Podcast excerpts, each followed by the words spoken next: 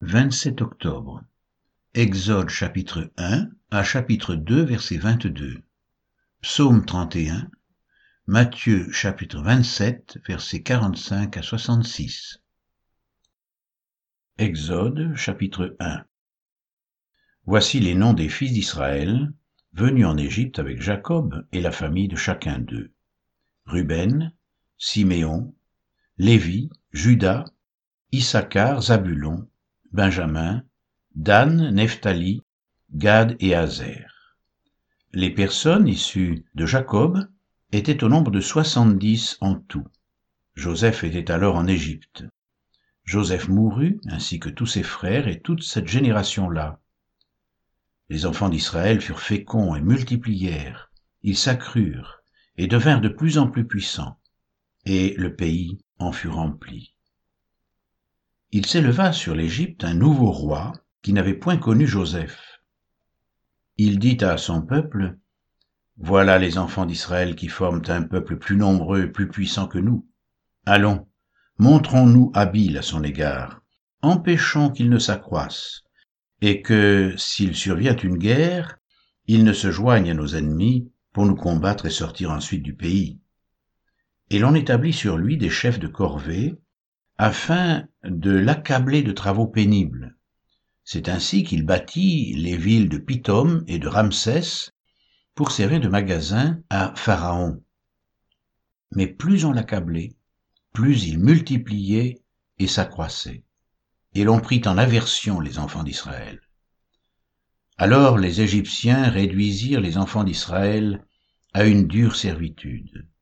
Ils leur rendirent la vie amère par les rudes travaux en argile et en briques, et par tous les ouvrages des champs, et c'était avec cruauté qu'ils leur imposaient toutes ces charges. Le roi d'Égypte parla aussi aux sages-femmes des Hébreux, nommées l'une Chifra et l'autre Pua. Il leur dit, Quand vous accoucherez les femmes des Hébreux et que vous les verrez sur les sièges, si c'est un garçon, faites-le mourir. Si c'est une fille, laissez-la vivre. Mais les sages-femmes craignirent Dieu et ne firent point ce que leur avait dit le roi d'Égypte. Elles laissèrent vivre les enfants. Le roi d'Égypte appela les sages-femmes et leur dit, Pourquoi avez-vous agi ainsi? Et avez-vous laissé vivre les enfants? Les sages-femmes répondirent à Pharaon, C'est que les femmes des Hébreux ne sont pas comme les Égyptiennes. Elles sont vigoureuses et elles accouchent avant l'arrivée de la sage-femme. Dieu fit du bien aux sages-femmes et le peuple multiplia et devint très nombreux. Parce que les sages-femmes avaient eu la crainte de Dieu, Dieu fit prospérer leur maison.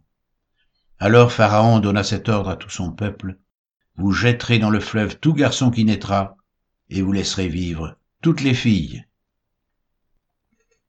Exode 2 Un homme de la maison de Lévi avait pris pour femme une fille de Lévi. Cette femme devint enceinte et enfanta un fils. Elle vit qu'il était beau, et elle le cacha pendant trois mois. Ne pouvant plus le cacher, elle prit une caisse de jonc qu'elle enduisit de bitume et de pois, elle y mit l'enfant, et le déposa parmi les roseaux sur le bord du fleuve. La sœur de l'enfant se tint à quelque distance pour savoir ce qui lui arriverait. La fille de Pharaon descendit au fleuve pour se baigner, et ses compagnes se promenèrent le long du fleuve. Elle aperçut la caisse au milieu des roseaux, et elle envoya sa servante pour la prendre. Elle l'ouvrit et vit l'enfant. C'était un petit garçon qui pleurait. Elle en eut pitié, et elle dit, C'est un enfant des Hébreux. Alors la sœur de l'enfant dit à la fille de Pharaon, Veux-tu que j'aille te chercher une nourrice parmi les femmes des Hébreux pour allaiter cet enfant? Va, lui répondit la fille de Pharaon, et la jeune fille alla chercher la mère de l'enfant. La fille de Pharaon lui dit, Emporte cet enfant et allaite-le-moi, je te donnerai ton salaire.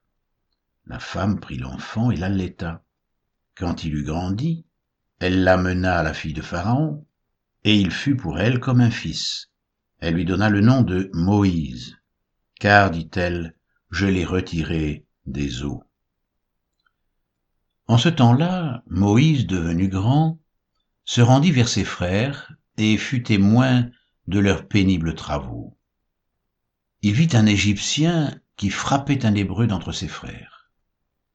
Il regarda de côté et d'autre, et, voyant qu'il n'y avait personne, il tua l'Égyptien et le cacha dans le sable. Il sortit le jour suivant, et voici, deux Hébreux se querellaient. Il dit à celui qui avait tort, Pourquoi frappes-tu ton prochain? Et cet homme répondit, Qui t'a établi chef et juge sur nous? Penses-tu me tuer comme tu as tué l'Égyptien? Moïse eut peur et dit, Certainement la chose est connue. Pharaon apprit ce qui s'était passé, et il cherchait à faire mourir Moïse. Mais Moïse s'enfuit de devant Pharaon, et il se retira dans le pays de Madian, où il s'arrêta près d'un puits. Le sacrificateur de Madian avait sept filles. Elles vinrent puiser de l'eau et elles remplirent les auges pour abreuver le troupeau de leur père. Les bergers arrivèrent et les chassèrent. Alors Moïse se leva, prit leur défense et fit boire leur troupeau. Quand elles furent de retour auprès de Réuel, leur père, il dit, Pourquoi revenez-vous si tôt aujourd'hui? Elles répondirent, Un Égyptien nous a délivrés de la main des bergers, et même il nous a puisé de l'eau et a fait boire le troupeau. Et il dit à ses filles, Où est-il? Pourquoi avez-vous laissé cet homme? Appelez-le pour qu'il prenne quelque nourriture. Moïse se décida à demeurer chez cet homme, qui lui donna pour femme Séphora, sa fille. Elle enfanta un fils, qu'il appela du nom de Gershom, car, dit-il, j'habite un pays étranger. Psaume 31 Au chef des chantres, psaume de David. Éternel, je cherche en toi mon refuge, que jamais je ne sois confondu. Délivre-moi dans ta justice. Incline vers moi ton oreille, hâte-toi de me secourir. Sois pour moi un rocher protecteur, une forteresse, où je trouve mon salut. Car tu es mon rocher, ma forteresse. Et à cause de ton nom, tu me conduiras, tu me dirigeras. Tu me feras sortir du filet qu'ils m'ont tendu. Car tu es mon protecteur, je remets mon esprit entre tes mains. Tu me délivreras, Éternel, Dieu de vérité. Je hais ceux qui s'attachent à de vaines idoles, et je me confie en l'Éternel. Je serai par ta grâce dans l'allégresse et dans la joie, car tu vois ma misère, tu sais les angoisses de mon âme, et tu ne me livreras pas aux mains de l'ennemi. Tu mettras mes pieds au large. Aie pitié de moi, Éternel, car je suis dans la détresse. J'ai le visage, l'âme et le corps usés par le chagrin. Ma vie se consume dans la douleur et mes années dans les soupirs. Ma force est épuisée à cause de mon iniquité et mes os dépérissent. Tous mes adversaires m'ont rendu un objet d'opprobre, de grand opprobre pour mes voisins et de terreur pour mes amis. Ceux qui me voient dehors s'enfuient loin de moi. Je suis oublié des cœurs comme un mort, je suis comme un vase brisé. J'apprends les mauvais propos de plusieurs, l'épouvante qui règne alentour, quand ils se concertent ensemble contre moi. Ils complotent de m'ôter la vie. Mais en toi je me confie, ô Éternel. Je dis, tu es mon Dieu. Mes destinées sont dans ta main. Délivre-moi de mes ennemis et de mes persécuteurs. Fais luire ta face sur ton serviteur. Sauve-moi par ta grâce, éternelle. Que je ne sois pas confondu quand je t'invoque. Que les méchants soient confondus, qu'ils descendent en silence au séjour des morts. Qu'elles deviennent muettes, les lèvres menteuses, qui parlent avec audace contre le juste, avec arrogance et dédain.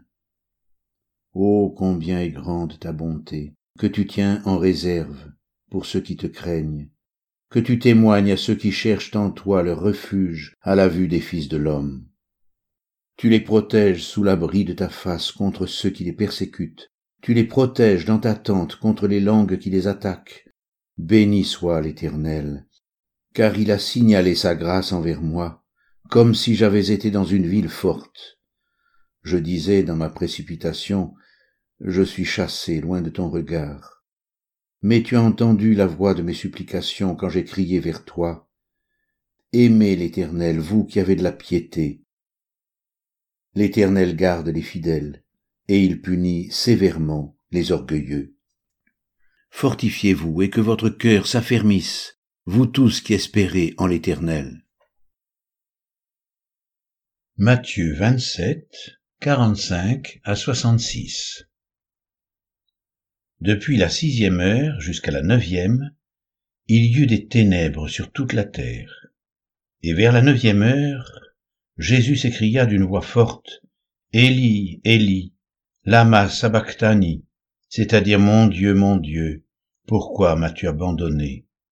Quelques-uns de ceux qui étaient là, l'ayant entendu dire, il appelle Élie. Et aussitôt l'un d'eux courut prendre une éponge qu'il remplit de vinaigre, et l'ayant fixé à un roseau, il lui donna à boire. Mais les autres disaient, Laisse, voyons si Élie viendra le sauver. Jésus poussa de nouveau un grand cri et rendit l'esprit. Et voici, le voile du temple se déchira en deux depuis le haut jusqu'en bas. La terre trembla, les rochers se fendirent, les sépulcres s'ouvrirent, et plusieurs corps des saints qui étaient morts ressuscitèrent. Étant sortis des sépulcres après la résurrection de Jésus, ils entrèrent dans la ville sainte et apparurent à un grand nombre de personnes. Le centenier et ceux qui étaient avec lui pour garder Jésus ayant vu le tremblement de terre et ce qui venait d'arriver, furent saisis d'une grande frayeur et dirent, Assurément, cet homme était fils de Dieu.